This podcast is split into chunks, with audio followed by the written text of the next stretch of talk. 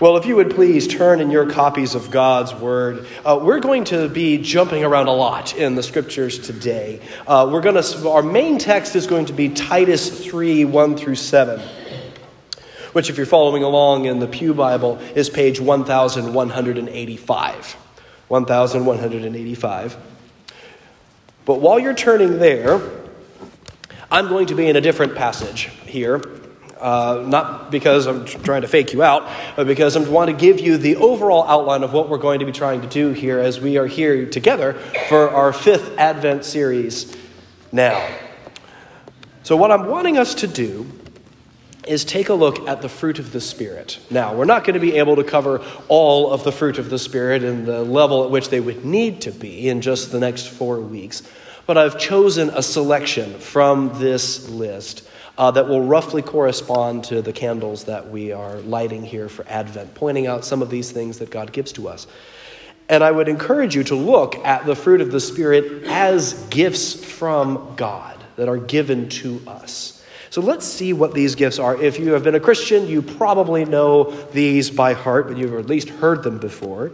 In Galatians 5:22, it says, "But the fruit of the Spirit is love, joy, peace, patience, kindness, goodness, faithfulness, gentleness, self control.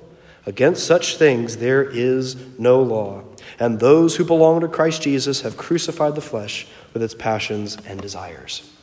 Now, unfortunately for my sermon concept, this is the hope candle, and you will notice hope was not listed in this list. Uh, this is not an exhaustive list of all the things that God gives to us, but I've picked out one that I think is often forgotten which is gentleness. That's going to be our focus that we look at today. And that's what we'll see in Titus 3 1 through 7 that we'll read once we get there. But before I do, let's go to our God in prayer and ask his blessing on our text today. Oh, our Father, we thank you for this passage that you have given to us here today. Lord, I thank you for the sending of your Son, for the sacrifice that you have made in giving up your Son for us. And Lord, I pray that you would help us to see the gifts that He gives to us. And may we rejoice and appreciate these in a new way this year. I ask all these things in Jesus' name. Amen. At Christmas time, we have a very complicated relationship with presents. On the one end, when we're children, this is the part that we're not supposed to admit is our favorite part of Christmas. But when we're children, let's face it, it is. Seeing all these brightly colored and wrapped boxes underneath the tree gives us an anticipation of the, the joy that is to come on Christmas Day. And if we're adults, a lot of the things still applies. Who doesn't love getting a gift? But at the same time, we have all rightly realized here at Christmas time, it feels so overly commercialized. And that Christmas has become just about acquiring more material things. What I would encourage you to do here as we look at gifts, and as we look at indeed at gifts around Christmas time, there is a wonderful joy that we can have when giving a child something that they want or they really need. For me, though, the best kinds of gifts are those that I can use throughout the year. One of my favorites that I have gotten is an electric kettle that you pour in with the water, you can boil it up, and it's ready for tea real quickly and can make coffee. It's something that I was really excited to have. Because before I had a little thing that would sit on the, the stove top, I would forget the water would boil out the side, turn off the flame, and the gas would keep going. It was a problem. So instead of blowing up my house, my wife has wisely switched us over to the electric kettle, uh, where if, it, if I forget about it, it just sits there in hot water. The problem that I have with this gift, however, is that I've gotten so used to it being there, it's just become up another part of the kitchen, along with the microwave and the stove, something I just don't really think about. Fill it up with water every day to make my coffee, to make my tea, and I'll often forget that this is actually a gift that's been given to me. And I encourage you to think about the same way about the fruit of the Spirit. We talk a lot about our needs as Christians to be more like Christ, to have these fruit Notice it's fruit, it's singular. All of these things are supposed to be a part of our Christian life. It's not the fruits where we get to pick one or the other. It's like, well, I'll take love, but I won't take patience. No, you got to have both. But those things are meant to be blessings to you, gifts to you. And particularly, as we're going to look at today, is gentleness. Gentleness, I'm calling the forgotten virtue. And the reason why I'm calling it the forgotten virtue is our culture has redefined it out of existence. Our culture has taken the word gentleness and made it into something that it's not. Gentleness now is being given as the absence of confrontation, the absence of any firm conviction, but is rather soft words safe words, gently coaxing people in a direction rather than confrontation. Indeed, virtually punishment free parenting is called gentle parenting. Someone speaking gently or acting gently, we would never describe as someone flipping over tables and whipping people out of a temple. But Jesus defined himself as I am gentle and lowly. How do we reconcile gentle and lowly with flipping over tables and whipping people out of a temple? Well, listen to how one of my, my seminary dean at the time, how he defines gentleness, and I think he has something going here. He says, as an expression of the fruit of the Spirit, gentleness is strength under control, power harnessed in loving service and respectful actions. One who is gentle in this sense will not attempt to push others around or arrogantly impose one's own will on subordinates or peers. But gentleness is not incompatible with decisive action and firm convictions, in which he then goes on to talk about that very incident with Jesus I mentioned earlier. Gentleness is not the absence of correction, but is the manner of correction. It's not limp wristed lack of action, but is the heart's posture while you take decisive action. One dictionary put it like this that gentleness is the quality of not being overly impressed by a sense of one's self importance. Or, as I've defined it, as you see in your outline, the ability to live with humility. That's what gentleness is. It's a posture of the heart as you go about doing the things that we need to do. So, let's take a look at this passage together. Now we're here in Titus chapter 3, 1 through 7. One of the things that, again, I want us to emphasize and remember that gentleness is a gift. And why is it a gift? Well, it's something that most of us do not naturally have in the way that Scripture defines it, as we're going to see here in a moment. There are some people who naturally have a softer approach to speech and things. That's not gentleness. We're going to see what does gentleness mean here in Titus 3 1 through 7, along with some other passages that we're going to see. To give you some context, Paul is writing to a young pastor named, providentially, Titus. He's teaching them here are the things of how you're supposed to be running the church. Chapter 1, here's what your elders, rulers are supposed to look like. Chapter 2, here is what the church is supposed to look like as a whole. And that idea is continuing as we get into chapter 3. Going to apologize. There's just going to be coughing and quality of voice issues. I'm sorry, but we'll, we'll carry on. Thank you. Join me. Chapter 3, starting in verse 1.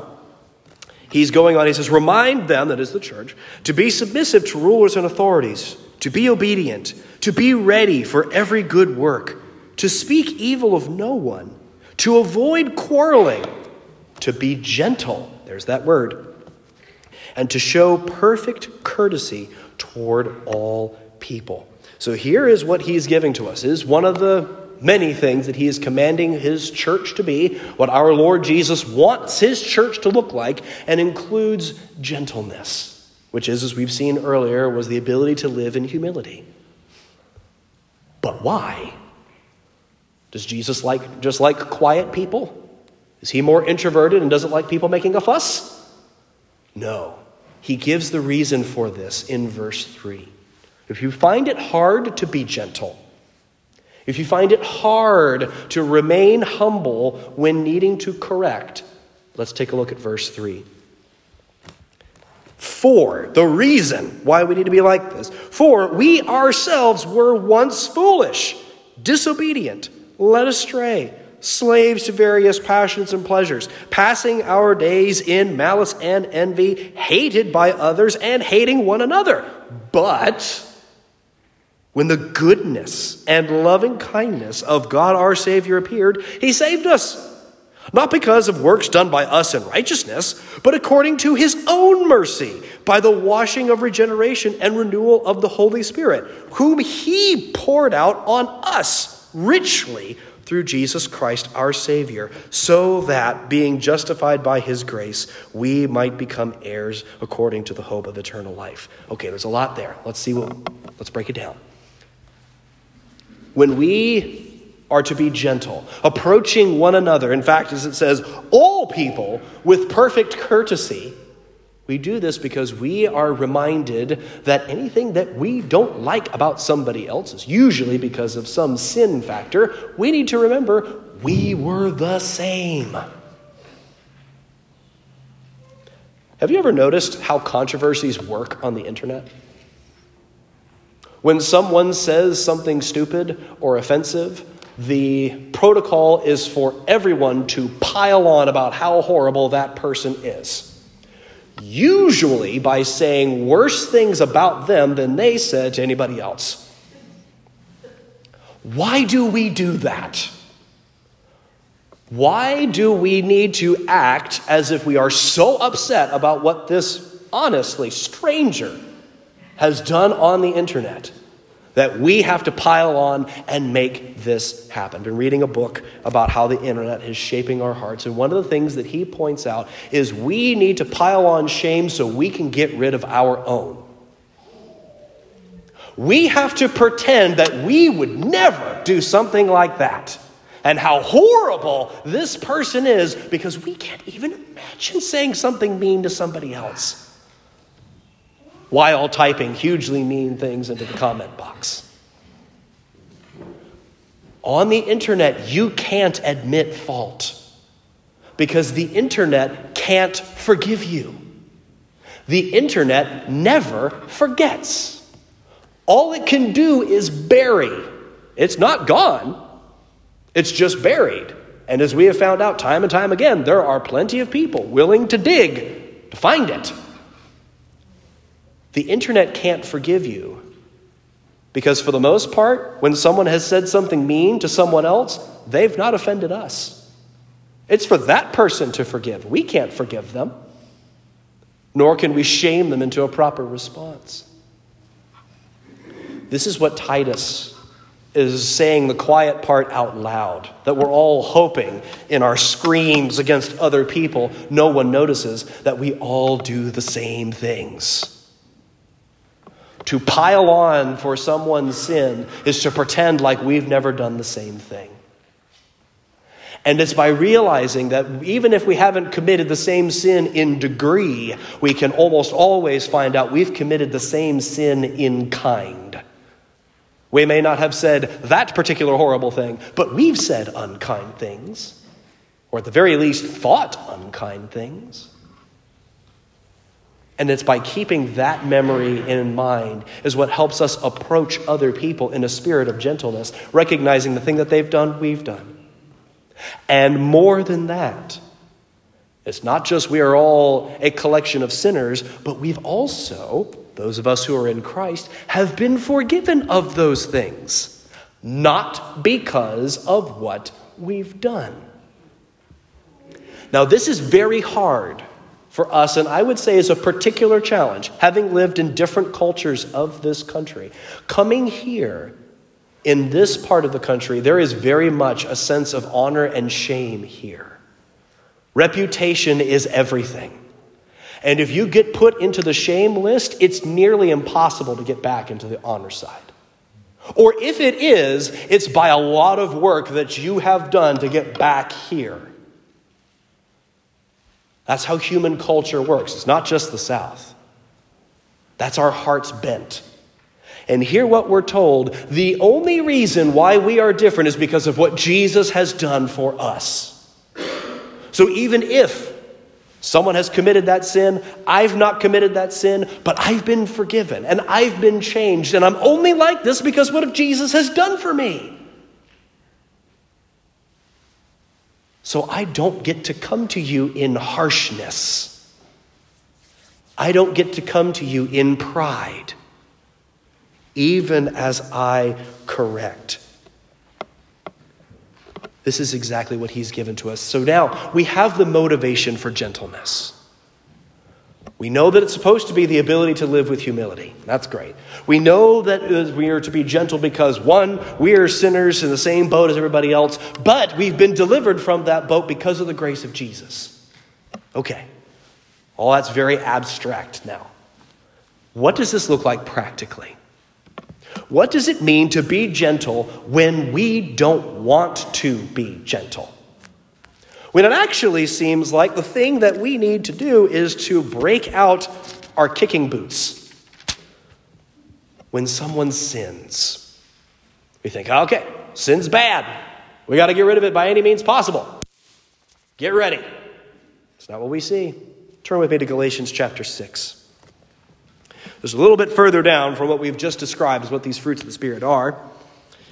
Here in Genesis chapter 6, starting in verse 1, it says, Brothers, if anyone is caught in any transgression, you who are spiritual should restore him in a spirit of gentleness. There it is again ability to live with humility.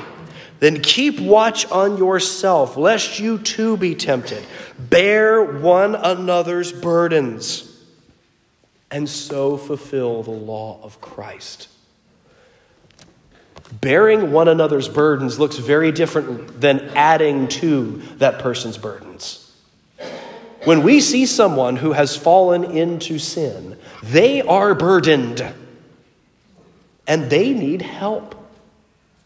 Not by piling on their sin like we do on Twitter, but by saying, How can I help you? The entire time keeping the check on our heart that the same thing could happen to me, but by the grace of God. That helps us have the posture to help shoulder some of this burden. Now, we can say, okay, well, here in Genesis 6, this is talking about people who are in the church. If anyone is caught in any transgression, you should restore him. Implies he was there before and is being put back. So this is for the church, right? This means that outside the church we can pull out our venom, right? We can say we can get our harshness for those strangers on the internet. No, we don't get to do that either. Turn with me. I promised we would be a lot of turning.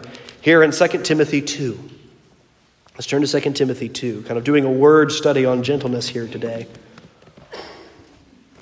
You want to know what a word means, look it up and then read in all the context. You can get a sense of what this is talking about. Here in 2 Timothy chapter 2, verses 24 and 25, we read this.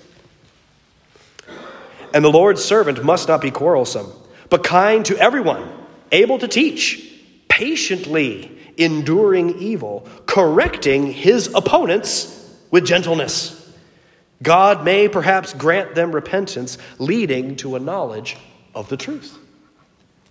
This is people, when we're talking about opponents, this is probably referring to, although there's, there's some debate, about false teachers, people who are actively trying to undermine the church's mission.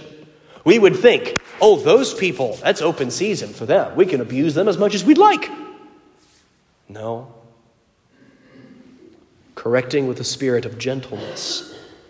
And notice what he says here patiently enduring evil. It's a wonderful illustration of what something like that might look like. And what's interesting is the gentleness part of correction usually has very little to do with what or how you speak. Most of gentleness is going to be what surrounds as you're correcting. Has anyone heard the name Rosaria Butterfield before? I'm sure a number of you have. But if you somehow have not, she is a prolific writer today in Christianity. But before she was a writer, she was a lesbian gay activist who was hired as a literature professor to Syracuse University with the stated goal of trying to bring a normalcy to what at that time was called an alternative lifestyle. She was married to a woman and was her life's goal was to present this as normal. She was a wonderful thinker and a very incisive writer, still is today. And she was writing a book trying to answer the question why does it seem like Christians hate people like me? And she put out an advertisement asking for someone to have this conversation with her. And someone responded who was a pastor. His name was Ken Smith who responded and invited her over to lunch to discuss how it is that he's come to this. And, and, and, and that, in fact, he does not hate her, but in fact loves her and would like to show how this worked. So she accepted this invitation to have lunch with this pastor. And she came to Christ. Now, let me ask you how many lunches do you think that took? If you look at most Christian movies today, you'd think it was just the one. One conversation, the heavens open, and boom, we fall to our knees in repentance. It was not one, it was not 10, it was not 30. But by her own words, a conservative estimate, it was 500. That's gentleness. That is patiently enduring. That's a lot of effort to put together 500 meals for a person. That is a real grasp of knowing, of not having an inflated sense of self importance. I know myself. I'm very results oriented. And I would think, perhaps after meal 250, I'd begin to think, you know what? I'm investing a lot of time in this one person. Is there better things I could be doing with my time? It's not how Ken Smith thought. I'll bet you he'd be willing to meet with her as many years as it took. And after 500, she came to Christ she left her wife. So you can imagine that. She's now married to a Presbyterian pastor and is one of the leading voices in, le- in laying out a Christian sexual ethic. If you want to read her story, she's written a, a, book called Thoughts of an Unlikely Convert. Highly commend that to you. Has written a lot of other really helpful books in this area. But that's what I mean by gentleness. Can you see how different something like that is from how our culture defines gentleness? Meeting with somebody that many times to correct error, someone not even in that man's church. I can tell you, pastors are busy. But he puts this together this not limp wristed lack of action. This is a robust commitment to loving someone else and doing whatever it takes.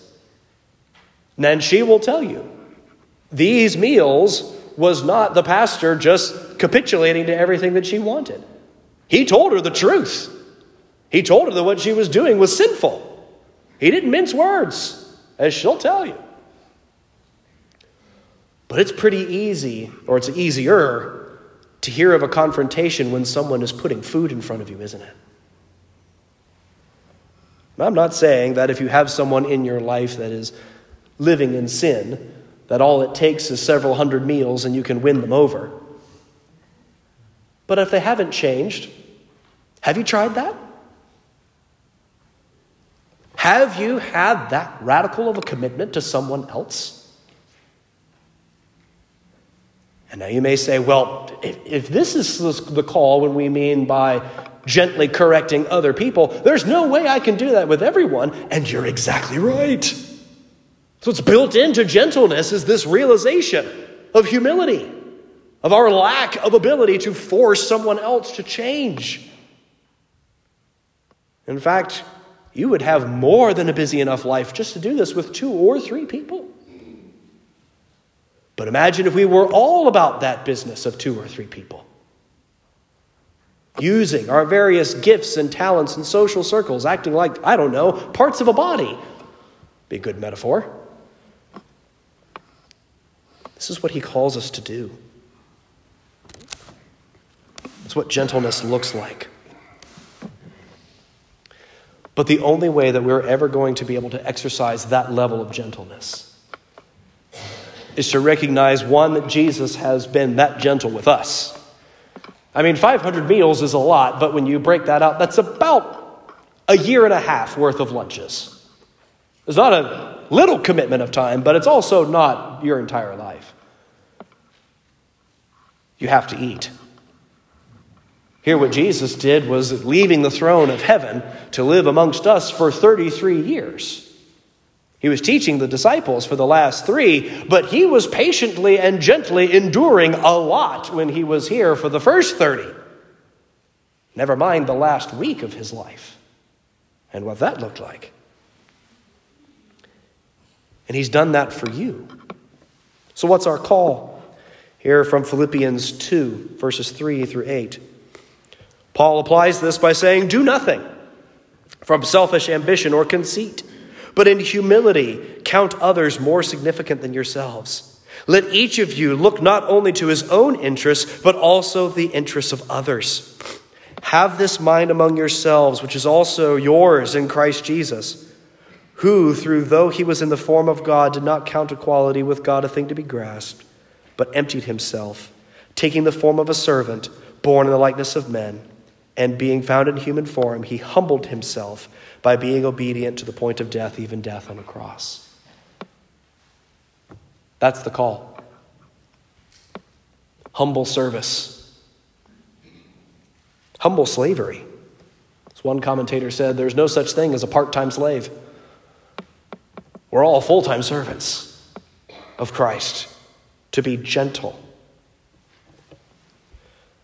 But it's not just looking back at what Jesus did but it's by, as one commentator put it, by constantly looking up and seeing what Jesus is doing. Jesus is currently very gentle with you and me. And the only source of power to be gentle with those that are in our lives is by looking to Jesus for help. Having and asking for that ability to live in humility and to count others as more significant than yourselves. This will apply to, to all our relationships our children, our grandchildren, our spouses, our coworkers, other people in the church. This is how we are to interact with everyone. It's not to say that there's no confrontation when there's sin but it's done so from a heart of humility, a heart that Jesus gives you as a gift if you will but ask. And if you're sitting here today and say, Oof, I don't know if I have any of this in my life, or any of these other characteristics that you've just read, well, I'm here to tell you that Jesus is extremely generous, that He will give you those things and much more if you will ask for His forgiveness for not being like that. And ask for his help to become more and more like that, to become more like your Savior. So, this Christmas, as there will be plenty of opportunities to be harsh, when the guests are coming, when the cookies are burning, when the cat's in the tree again, remember that we can be gentle because we have been given much. And that when you are gentle, when you do see the buds of this fruit begin to form in your life, don't let it be like my kettle in the kitchen, something that just becomes part of the background. But notice that. And for every instance of goodness that you see in your heart, be reminded that that is a gift from Jesus and thank Him for it in humility. Let's pray. Oh Lord, we thank you for this time that we've had together, for this reminder of who you are and what you have done for us. Lord, I pray that you would help us to be gentle, not just being quiet, but in being humble and approaching people with a recognition that we need help too, that we always need your grace. We thank you for such a beautiful gift, a gift for us, a gift for those in our lives, and help us to use this gift that you have granted to us so graciously. We ask all these things in Jesus' name. Amen.